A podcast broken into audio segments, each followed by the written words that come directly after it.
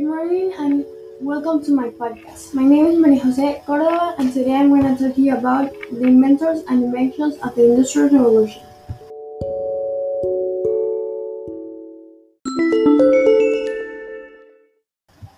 First, we have the typewriter. It was invented by Christopher Schultz. This was also a very good way to write letters before the telephone had been invented. Typewriters were much more comfortable than writing in hand. This helped the Industrial Revolution by allowing people to write manuals for the workers and mass produced them much more easier. This will be more easy to read and also more cheap.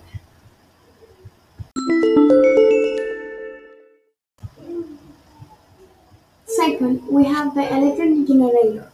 It was invented by Michael Faraday in 1931, the Faraday disc. Although the machine design was not very effective, prior experimentation with electromagnetism, including the discovery of the electromagnetic induction, soon led to improvements such as the dynamo which was the first generator capable of delivering power for industry.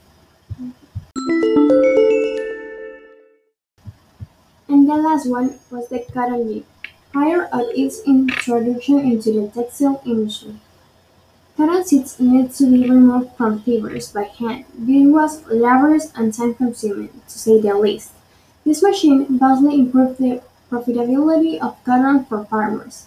The cotton gin enabled many more farmers to consider the cotton as their main crop. Was invented by Eli Whitney. Thanks for being present in the podcast. Hope you enjoy and learn more about the Industrial Revolution.